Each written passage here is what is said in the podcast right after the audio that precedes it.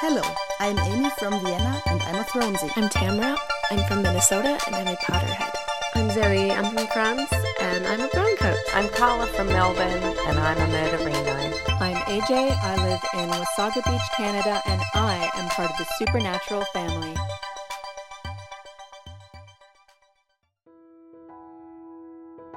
Hi, I'm Beth Gallego, and Sherlock Holmes and Doctor Watson changed my life. There's no other way to say it. It's hard to imagine, really, what I'd be doing if I hadn't fallen down the rabbit hole of this century-plus-old fandom in the summer of twenty thirteen. A lot of Sherlockians can tell you about how they read their first Holmes story at age ten or eleven and just never stopped. It didn't happen that way for me. I was familiar with Holmes and Watson as part of the popular culture, referenced in books and movies and cartoons. The deerstalker, the pipe, the magnifying glass, the arch-nemesis, Moriarty. But it wasn't until the summer of twenty thirteen and the existence of a little show from the B B C and P B S masterpiece called Sherlock that I fell in love. I fell hard and fast, binge-watching the first six episodes on Netflix and then going back and watching them again from the beginning. Series three was still far off in the future. I watched clips of interviews with Stephen Moffat and Mark Gatiss and was utterly charmed by their sheer fanboy enthusiasm for the stories. So I started reading them myself and looking for people to talk to about them. I had no idea. I started with a fan group within Ravelry, a social network site for people who knit, crochet, spin, or otherwise play with yarn. I also joined a group called the John H. Watson Society, an online Sherlockian group that also publishes a journal twice a year. I took on some webmaster responsibilities, and now I'm the head of the group, which is awesome in just about every meaning of the word. Offline, I discovered the world of Scion societies, local groups officially recognized by the Baker Street Irregulars of New York. My local Scion, the Curious Collectors of Baker Street, was established in nineteen ninety-two. We meet several times a year for events ranging from the fancy gasfitter's ball to a screening of the private life of Sherlock Holmes in a member's backyard. Being a part of the Sherlockian fandom has given me some of my closest friends. That fan group on Ravelry introduced me to three people from different states who I was talking to for a couple of years before all four of us were ever actually in the same room, when we shared a room at two twenty-one B Con. Sherlock also got me writing again. I've been a fiction writer on and off forever. I even got my bachelor's degree in prose writing, but it had fallen by the wayside over the years. That summer and fall, after the Reichenbach Fall had aired, but before we knew the official version of just how Sherlock survived, was a great time for writing B B C Sherlock fanfic, and the fandom has some truly phenomenal writers in it. I was inspired to try my own hand at writing some fanfic, something I'd done exactly once before in my entire life. That was an Angel-Sandman crossover and mercifully lost to posterity. I started writing things other than fiction. Sherlockians have been playing the great game, working from the idea that Holmes and Watson were real people and trying to explain various inconsistencies and fill in backstories from there for decades, spawning reams of published work on the subject. Getting to know fellow Sherlockians online gave me the opportunity to contribute an essay about Charles Augustus Milverton to the book About sixty, Why Every Sherlock Holmes Story is the Best. And yes, The Adventure of Charles Augustus Milverton is totally the best story. Thanks to the encouragement of some Sherlockian friends on Twitter, I started podcasting. Sherlockians are really terrible enablers. I half-joked that I should start a podcast about knitting and Sherlock Holmes and got eager responses of, "Do it!" And so This Tangled Skein, a podcast about yarn, tea, and Sherlock Holmes, not necessarily in that order, was born. There are so many ways that being a part of the Sherlockian fandom has enriched my life. This is only the tip of the iceberg. There's so much to explore, so many people to talk to, so much to think about. There are Sherlockians in every profession and all over the world. We don't always agree on everything. Where would the fun be in that? But at its best, the fandom is a place for both thoughtful discussion and hilarious adventure.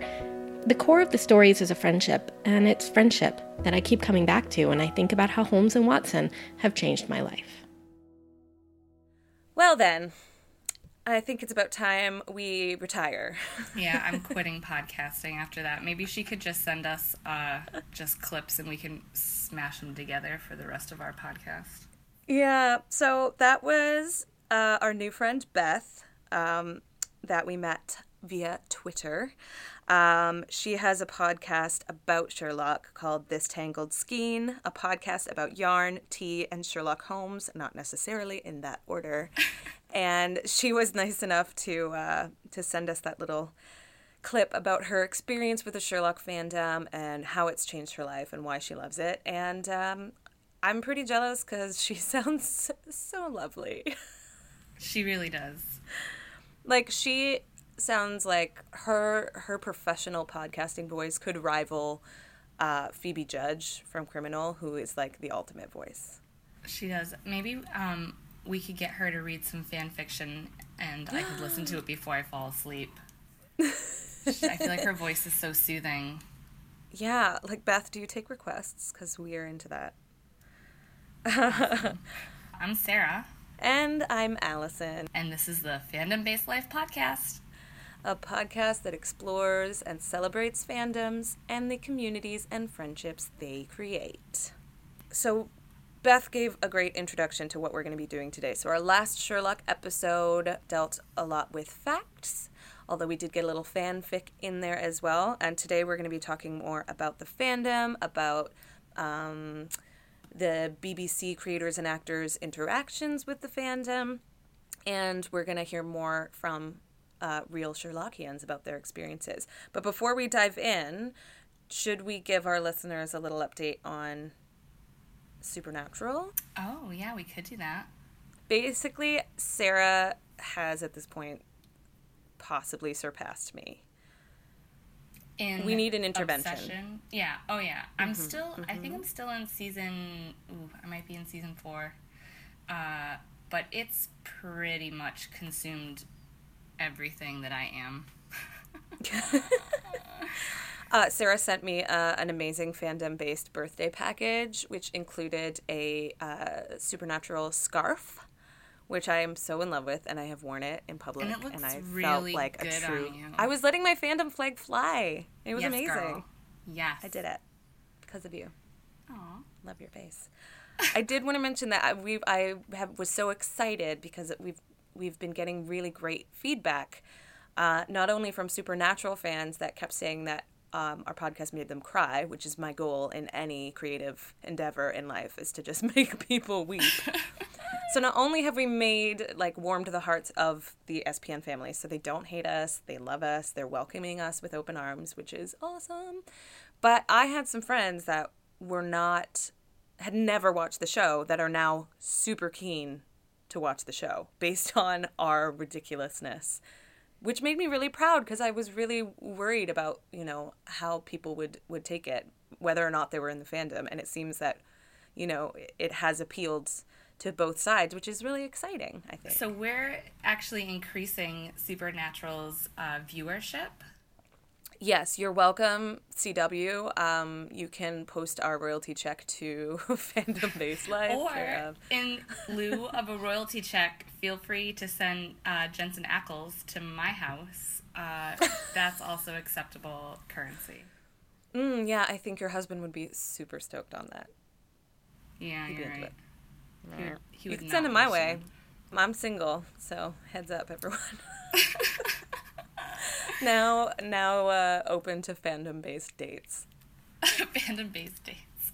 Uh, so speaking of Supernatural, uh, Sherlock, the Sherlock fandom is a little bit different than the Supernatural fandom uh, in the way that the cast and creators and the show interacts with the fans.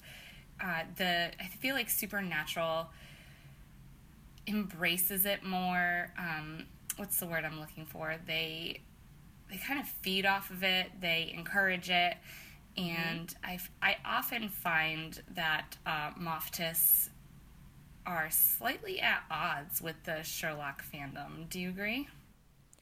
Um, I have heard that. I have also seen them on panels.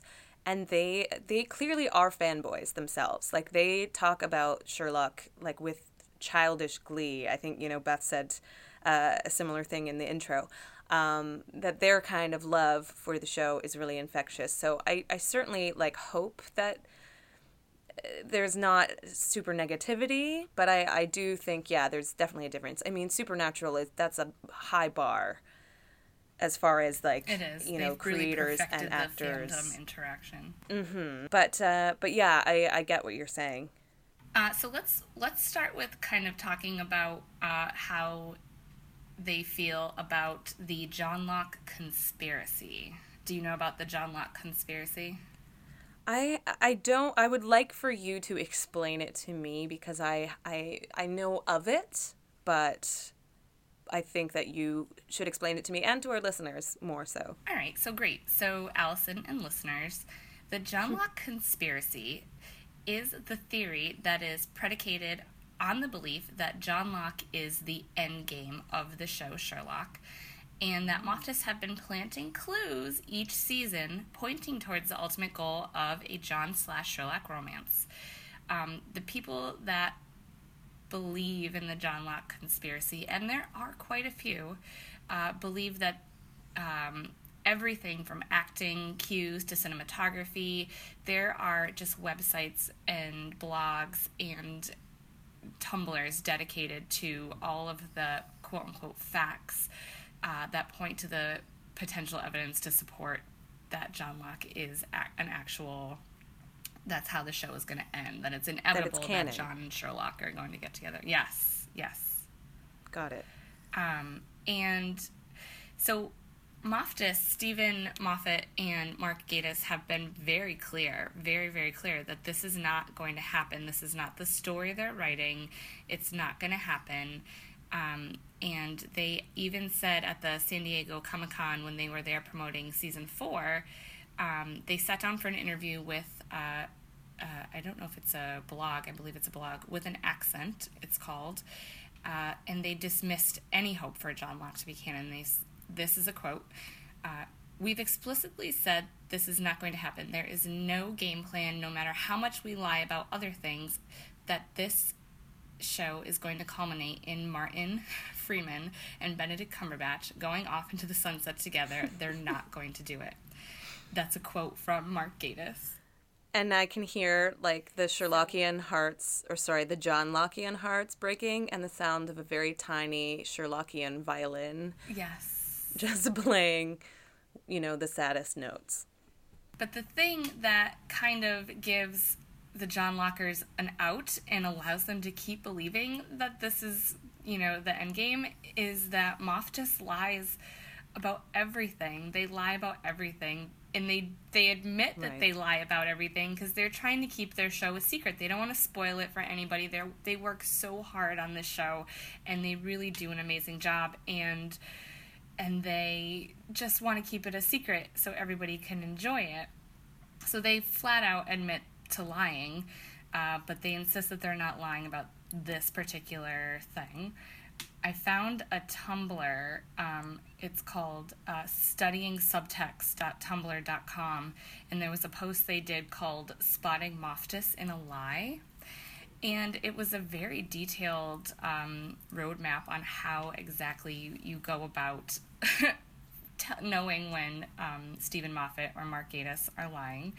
Uh, so step one is you have to, f- yeah, they're tells. tells. But if step one encourages you to find the baseline. Before you can tell if someone's lying, you need to know how they usually behave when they tell a story. And then there's several gift sets that show them, you know, telling the truth.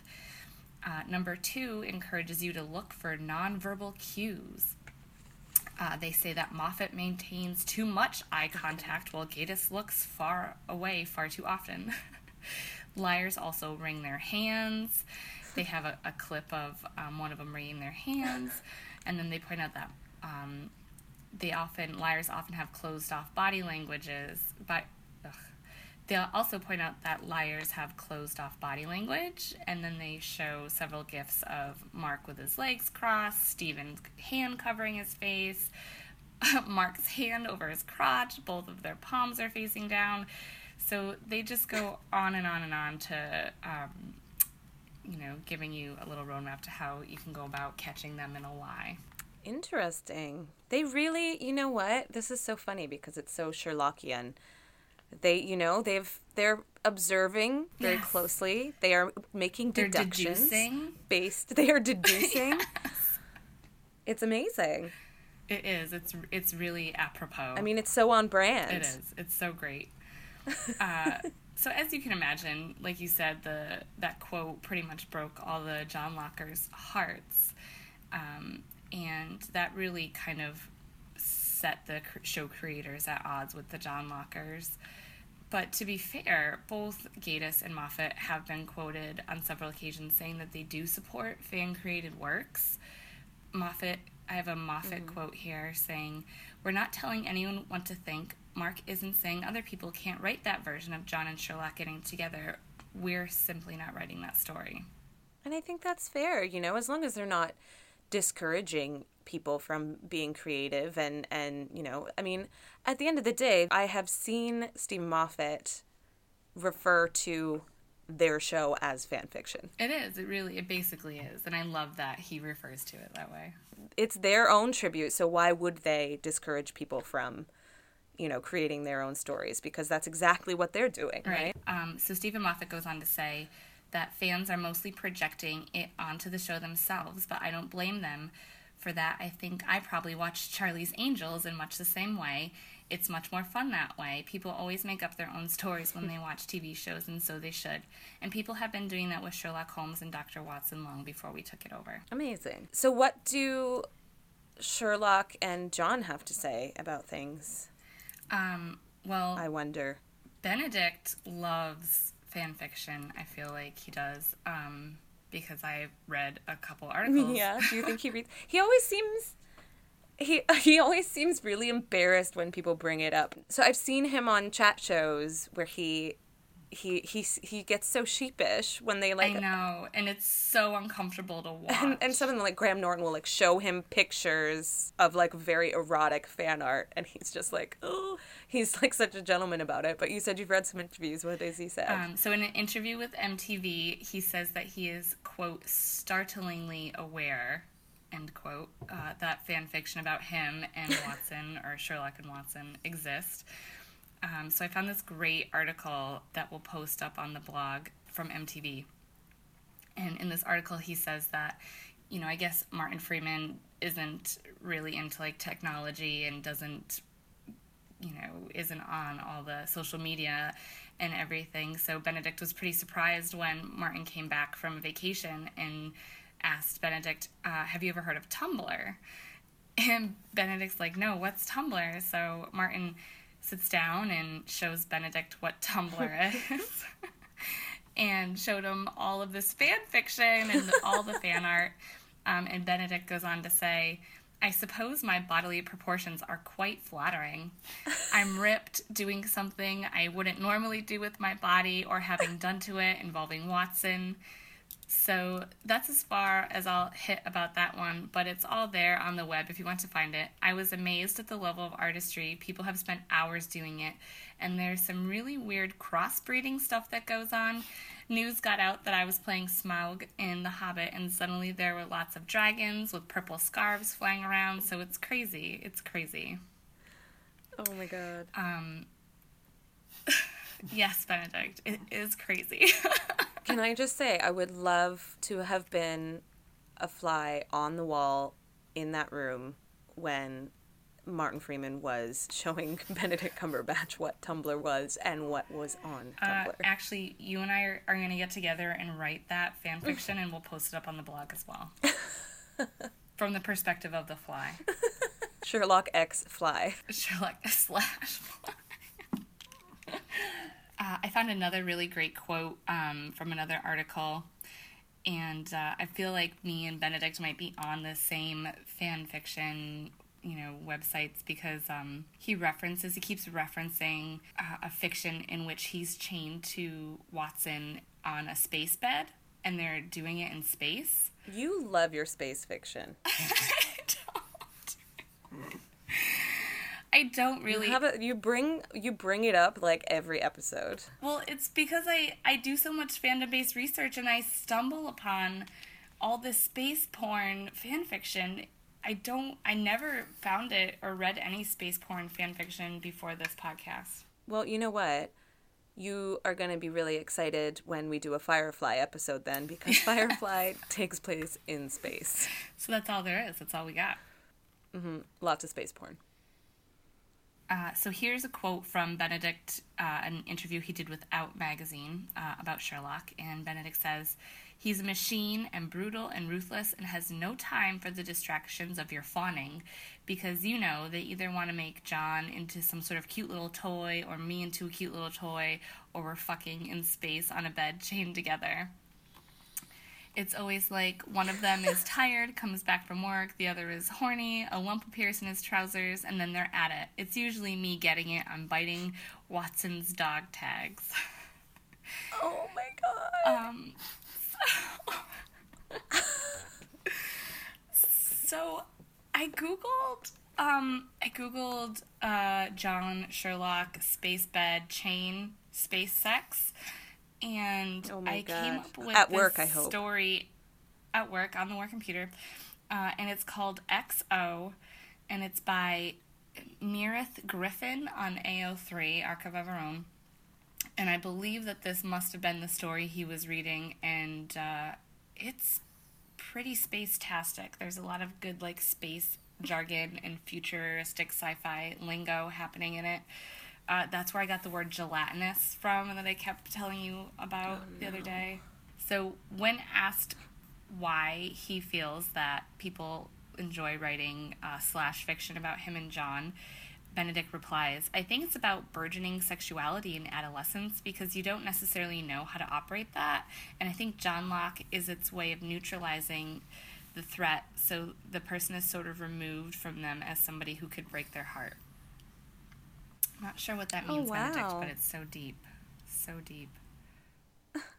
So I feel like Benedict's read an awful lot of fan fiction, because when he was asked uh, his feelings about Sherlock's sex life, he had quite a bit to say about how he feels uh, Sherlock would perform in the sack. uh, he did a really great interview with L U K uh, magazine. So Benedict says, "I do a little experiment to do with durability, length, girth, and strength, and I would probably take a lot of vitamin supplements to make sure that I could perform, and that I had had my sleep, and probably not had many cigarettes, or a drink for that matter," not that he does drink. And then L U K says, "Proficient, lacking enthusiasm," and Benedict says, "Yeah, no, wait for it. I'd probably watch a lot of porn. I might have to shave um, areas to fit in with a modern idea of bodily hair. And then I would be devastating. I'd know exactly how to please a woman. I'd know exactly where to put my fingers, where to put my tongue, where to put my, I should say his fingers, his tongue. Think about violinists. Think about what they can do with their fingers. And I know exactly how to get that person into it and get pleasure out of making that person feel pleasure to the point I probably wouldn't even have to enter.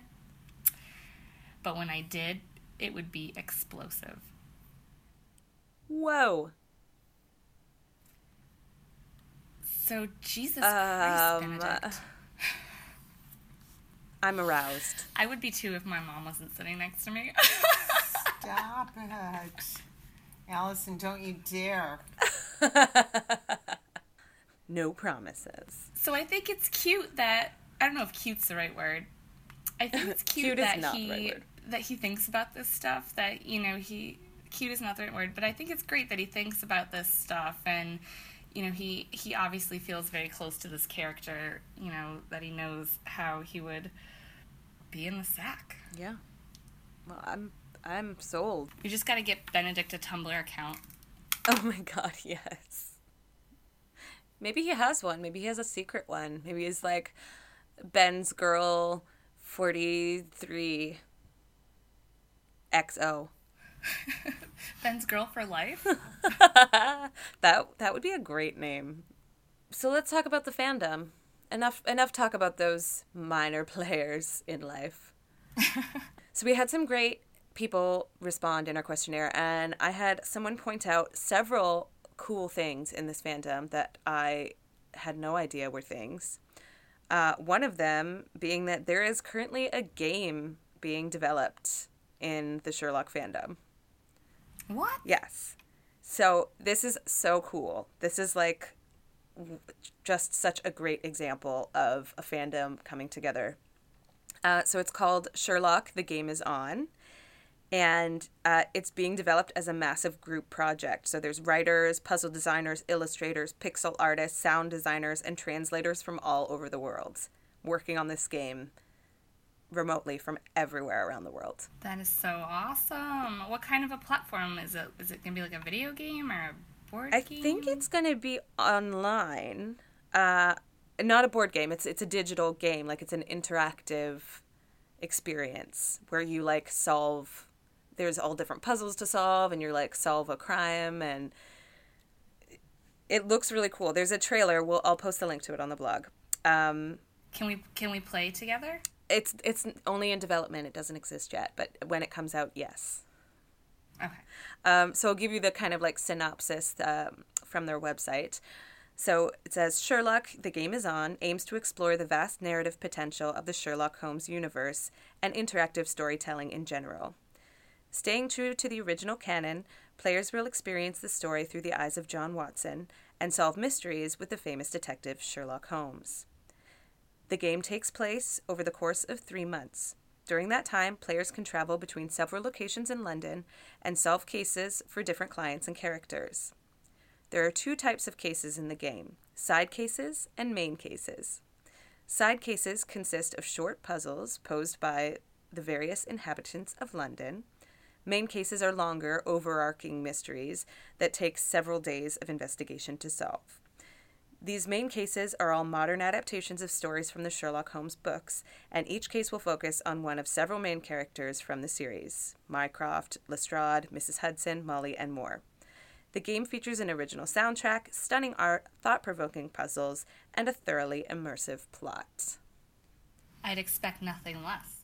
Uh, well, of course. I don't play games. Generally at all, but I would totally play that. It sounds like so much fun. I'm in. Yeah, and you definitely have to see the trailer. I'll be posting it. Uh, it's it's just really inspiring. It it just has, you know, people, you can see little bits and clips of people working on it from all around the world, and it's so so cool to see a fandom coming together in such a creative way and giving back to the fandom, you know? It's like made by That's the fandom awesome. For the fandom. I love it. I know. So if you remember in our Supernatural episode, our last one, um, we talked about some of the amazing charity causes that the fandom banded behind, and a lot of that was really, really cool and really inspiring. So I didn't, I'm sure that exists in Sherlock as well, one hundred percent, but I found a very strange and unique and wonderful little story uh, about a bit of charity that was done in this fandom. So there are these Twitter accounts that are basically role-playing accounts. So there's one that's at contact S H, and then there's one that's at contact J H W. So it's Sherlock and John, and they tweet as the characters, and they interact with each other. And they have tens of thousands of followers each. Oh my and God. People Are we interact following with them? them. Yeah, so they have tons of followers, tens of thousands of followers. Fans love these characters, or they love these accounts. They love this role-playing. Um, and they actually recently started a secret campaign. So the fans of these Twitter accounts, so they're not even, it's not Benedict and Martin. It's not, you know, it's these role-playing Twitter accounts. Fans of that banded together um, and started a campaign based on this Sherlock's apparent concern for the bees. Oh, my God. So um, I have, I scrolled back in the history. I was like, where is the origin of this? So I, I scrolled back in the Sherlock account, and I found what I believe, I don't know if it had been going on before then, but I found, like, an example of this account and uh, and what he's talking about. So I, I will read these tweets to you now. And I'm going to, because they're in quick succession, I'll say tweet before each one so you know it's a different tweet. Okay. Uh, tweet. I'm fine. I've just been thinking about the bees. Tweet. They are truly dying at an alarming rate. Tweet. John and I had an argument about it. Tweet. My fault. Tweet. He didn't know about Bombus affinis. Tweet. The rusty-patched bumblebee. Tweet. It's an endangered species. Tweet. My second favorite species of bumblebee, and I didn't know it was on the brink of extinction until yesterday. So Sherlock, this, this Sherlock Twitter account, terribly concerned about the welfare of bees, and we all should be, in fairness.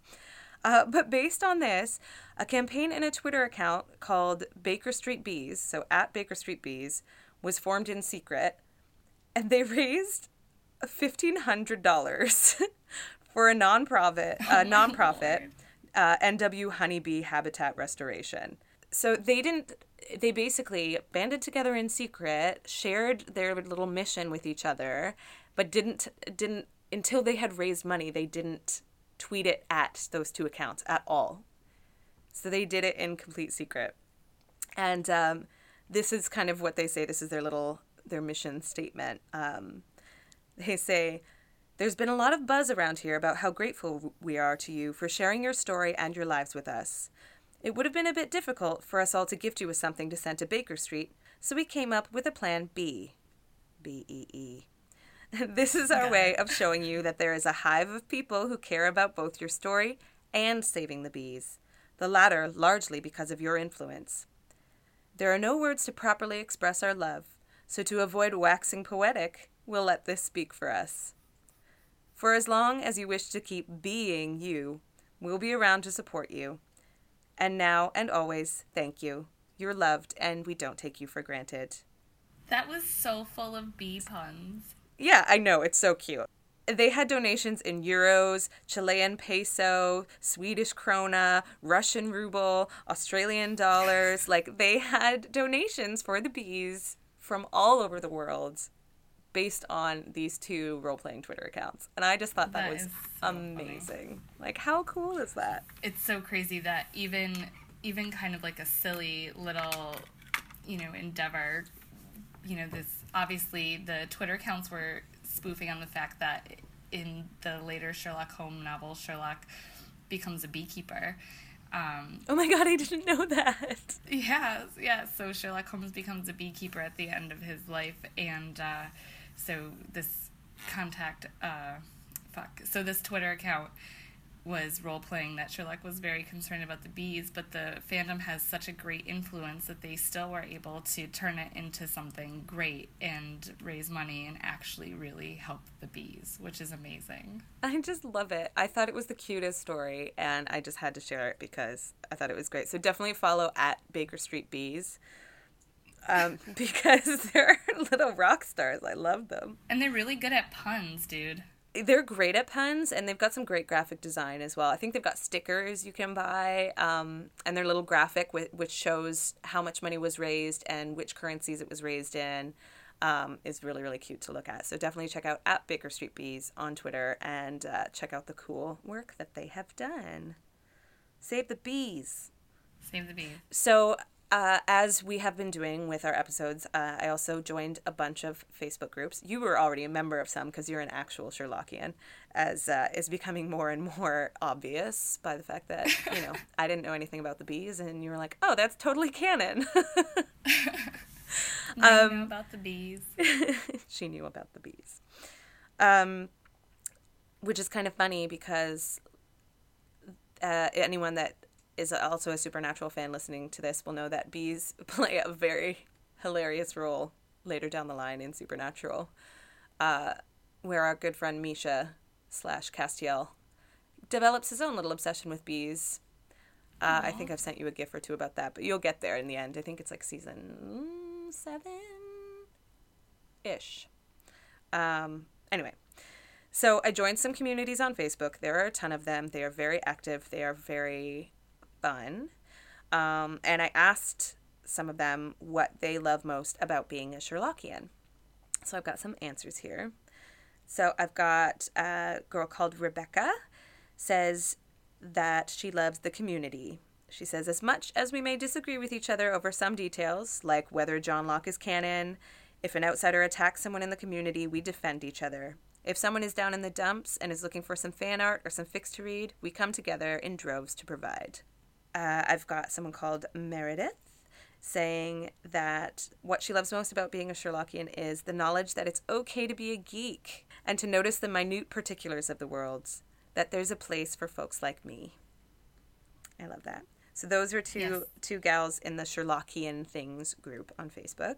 And then um, I also asked in a Sherlock fan fiction group, and uh, a gal called uh, Lorette said that the thing she loves about being Sherlockian is that the love of her O T P is reciprocated around the globe, and that I now have a ginormous, weird-ass family of friends from countries everywhere because of it.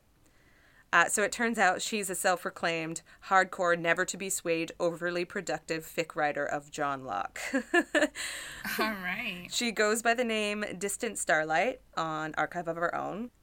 So from there I went into our questionnaire. Um, we had a bunch of people respond, and we got some great stories out of that. So uh, Jenna Adeline Webb told a story about uh, high school math class. So she hadn't eaten breakfast, and she started looking around for someone to beg for food from. And she sees a girl with a huge lunchbox on the table uh, with a bunch of snacks laid out. So she asks if she can have something. And she makes a comment. She couldn't remember exactly what she said, but she makes a comment, something like, "See, unlike Sherlock, I need food." And she didn't expect the girl to understand, but the girl dramatically gasped, and they have been, like, best friends and roommates ever since. Yes. I love it. I love it. It's so funny. I love it. There's so many um, stories she also like said that, that with um, fandoms, yeah. people you don't know are fangirls or in fandoms, and when you find out and have that, like, squealing fangirl moment where you found, you know, someone like you, it's so amazing. I know. It's the greatest feeling. I was wondering, like, when I was wearing my Supernatural scarf around, I was like, I wonder if anyone will notice what it is. Nobody, Nobody did yet, did. but hope I'm hoping one day. So uh, Jenna also said that uh, Sherlock has changed her life. She said, "It's actually what made me pick up a pen and write. The first thing I ever wrote was fan fiction. I wrote it when I was young, but I do enjoy the characters in it, the plot, so I'm working on revising it as my writing has been refined. Sherlock has given me future hope, and for that I am indebted and grateful to everyone involved." That's amazing. So sweet. I love that, yeah, it seems a lot, especially a lot of these fic writers, it's like, all right, Bowie, chill out. Uh, a lot, with a lot of these fic writers especially, it's, you know, they don't just write fan fiction, or, Bowie, I'm going to murder you. So they don't just write fan fiction, they, you know, or they started writing fan fiction, and then it, it inspired them to to kind of carry on with that craft. I really love the amount of uh, creativity that it encourages. Paula from Chile says that being a Sherlockian has affected her life, uh, mostly with the new friends she's made. So she says, "I can share good and bad things that affect my life and ask for their opinions or advice." I think that's so much a part of it, like with these communities, especially, you know, with the internet, like these online communities, sometimes they're like the safe spaces that you feel like you can go when you, you know, it's something you're maybe not going to publicly post, but when you need that support, you know, you can go into your fandom and you can find it there. It's true. And I can, um, the Sherlock fandom is such a supportive fandom, you know, with, for all of their, you know, fanatical and um, intense moments that they do have. They are very supportive of each other. And it's such a, it makes me feel better to know that, you know, these, there are younger people out there s- struggling with all the awful hardships that go along with being a teenager or being in school or being at university, and to know that they have a safe space and that they have friends that will always be there for them, you know, no matter what time of day it is. It's just amazing.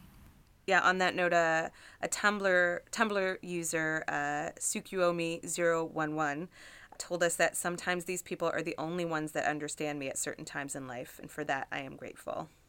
So yeah, this community clearly, you know, they they fall back on each other when they need to, and I think that from, you know, our our early research, this this very serious research we are doing, um, that seems to be a common thread. I know it's a thread with, you know, how you and I met, it, just in our little Foo Fighters family, yeah. and um and all these all these fandoms that we kind of are exploring, they seem to have that same sense of community that is so so inspiring. And that's what it's all about. And I I would be shocked if we did ever stumble across a fandom that was divisive and, you know, just like we hate each right, other. Right, that they hate each other. I would be shocked to find that. And I think that's why fandoms, I find fandoms and their communities so alluring. Is they're just filled with such great people that are exactly like me. Mm-hmm. And, uh, you know, something that we have found, you know, in Supernatural, like, you know, you and Peter started watching it together. I found out my brother watches it. Um, one of the people that took our survey, um, she's anonymous, said, I literally drove my friends insane, always talking about Sherlock Holmes, but it gave me the opportunity to do something with my mom. She decided to watch the show too and became engrossed in the story just as much as I was.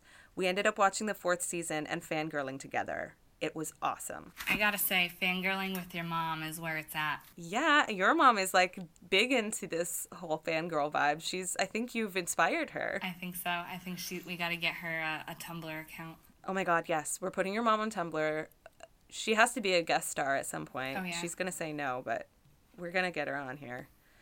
The fans must demand it. Yes. We need a hashtag. Hashtag Sarah's mom. Hashtag speak up mom. Hashtag fandom mom. Fandom base mom. Fandom base mom. My mom still hasn't listened, but come on, we'll get there. Gail. So I have one that I was really excited to share. So this is actually, this is the same girl. So the same girl, the anonymous, our little anonymous friend that has fangirls with her mom says... Um, she's also made a lot of friends within the fandom. Um, she said, there's a few blogs I followed for Sherlock things that I'm now mutual with and get to interact with quite regularly.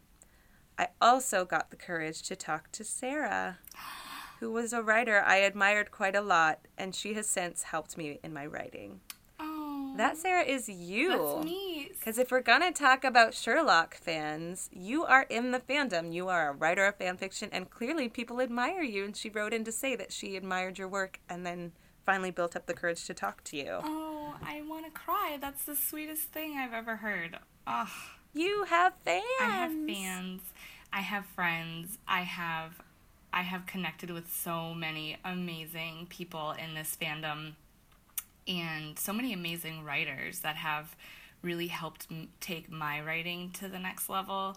So there's so many people that I could say the same thing about. You know, I read all these amazing stories that they write and get up the courage to message them and and let them know. And that's one of the things I always try to do. If I enjoy somebody's work or if they've inspired me, I always try to send a message and, and thank them for that. Um, but it's crazy to think that I always think about all the other people that made me into a better writer, that maybe I've had an impact on somebody. That's kind of crazy.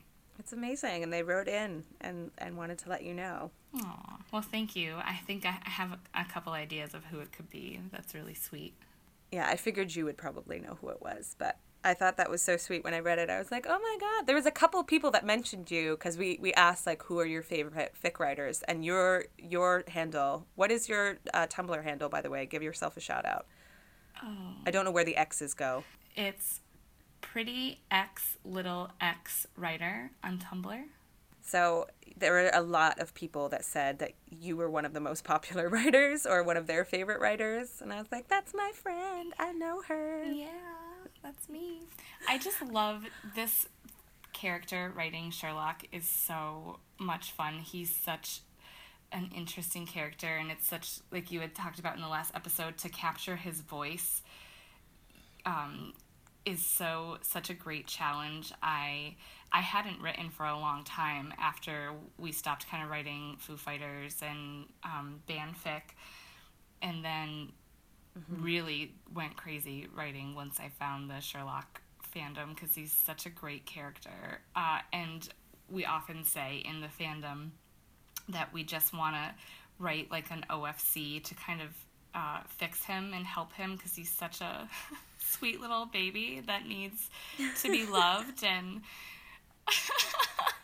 I love it. I've I've really enjoyed reading the fan fiction, and and even I had some I got some feedback um from someone I was chatting to on on Reddit, and she said she'd, she'd listened to the first episode and she really loved it, and she was like really happy that I had that Johnlock had helped me to kind of like understand slash and like come around to it. She was like, I'm really, really happy because, you know, Johnlock, it's like, it just makes sense to me. And, you know, it's such a great community. And, and she was really happy to hear that, that I was kind of starting to like understand that world. And I feel really good about it too, because it, I mean, I just thought I would never be able to wrap my head around it, around slash fic at all. And now I'm, you know, it's like when the characters are good and the writing's good, it's, It's just good. I don't think Johnlock's my slash, but I haven't given up hope that it's out there somewhere. I'll find it eventually. We're on the hunt. We're on the hunt. Hashtag Sarah's slash. Sarah slash. If you have any suggestions, tweet at us at FandomBaseLive and tell us what you think Sarah's slash should be. Um, speaking of some really great writers, there are a couple people that I wanted to give a shout out to in my yeah. in my little circle of writers. Um, Get it, girl. Uh, there was two big writers uh, that influenced me when I first joined the fandom. Um, Ash, who is Sherlock Imagines, now goes by Fanatic Writings, and C. Ford Writes. Uh, her name is Celesta. She goes by C. She's uh, those are two very amazing writers. There's also um, my friend Melissa writes uh, a Sherlock reader insert called Connection. Um, and she's simply Sherlock fanfic, and it's really, really, really, really good. Multi-chapters. Um, and then there's another really good story. Um, I don't know this writer personally, but she's writing this story. She's up to, I think, chapter one hundred one, and it's called oh, wow. fifteen minutes. Um, her handle is elbafo, E L B A F O. She's on A O three and fanfiction dot net. And this story is a really great um, plot uh, where Sherlock wants to lose his virginity and visits a brothel. and Yes! yes. Um, so I highly recommend that one. It's a good one. And also I want to give a shout out to uh, my friend Christy, who is a rabid supporter of this podcast. And she's always Hi, Christy. always excited for Fandom Base Fridays. She's always the first person to like our stuff and listen to our stuff. So thank you, Christy. She's also an amazing writer. Um, you can check out her stuff uh, at Reader Island Writes on Tumblr. She and I have co-authored uh, a couple of fictions together. She's an amazing writer. I really like writing with her. We have this crazy connection, and uh, the words just flow really easily between us. Um, Do I need to be jealous? Because I'm a little jealous. You should. Be a little bit jealous. Christy, I'm coming for you, girl. Stay away from my fandom-based wife. Okay? Okay. Um, yeah, so those are those are my that's my little circle of fandom-based friends in the Sherlock fandom, and they all have helped me tremendously, and they're just a, a small handful of the truly talented people in this fandom. I love it. I love it's fun to do fandoms that we're a part of. Yeah. You know, because you have such a personal relationship with it and such a personal love for it, and I just love hearing you lit up about something as well, just as your friend. It makes me really happy. Oh, I love you. I love you too. Cut that. Barf.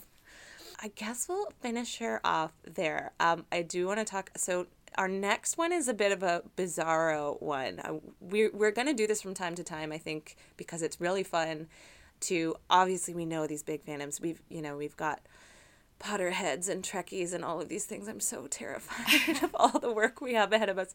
But I also want to shine a light on like little obscure, strange, not so mainstream fandoms.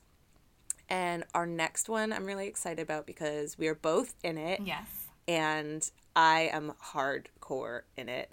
So uh, if you guys want to do a little research in the next two weeks before our next episode airs, do yourself a favor. Go to the iTunes podcast app and do a little search for My Favorite Murder, because our next episode is on Murderinos, who are fans of the funniest, most badass true crime podcast ever out there. It's so fun. So we're going to put our little questionnaire up. So if you're a Murderino, get in there. Tell us what you love about being a Murderino. Um, so it's not just the entire episode of me talking about how much I love it. Or if you're not a Murderino and you have uh, another fandom you want us to cover, uh, get in touch with us. You can find all things Fandom Based Life at fandom based life dot com. Uh, you can email us, fandombaselife at gmail dot com. You can tweet at us at fandombaselife. You can join our Facebook group. Please join us on Facebook, uh, facebook.com slash fandombaselife. And check us out on Tumblr, uh, fandombaselife dot tumblr dot com. Yep. And if you love this podcast and want to support us, uh, the easiest, quickest way to do that is to pop into your iTunes app and uh, rate and review. It's a great way to get the word out. Um, and if you'd like to give further support, uh, we have a Patreon. Right now we're fully self-funded, but if you want to help us out, uh, buy Bowie some treats, um, help us to upgrade our equipment so we don't have to put socks over our microphones anymore. uh, you can donate however much you want, uh, for as long as you want, monthly on our Patreon. So check out Fandom Based Life on Patreon. You'll get lots of fun little perks from us. We're trying to convince Sarah's mom to record some perks for us. We'll keep talking about that and getting you to demand it so she does it for us. Hi, Mom. And uh, and yeah, I, th- I think that's it for now. All right, well, thank you guys so much for listening, and keep on living that good fandom-based life. The game is on. Bye. Bye. Oh, if they only knew what they really sounded I like. I know.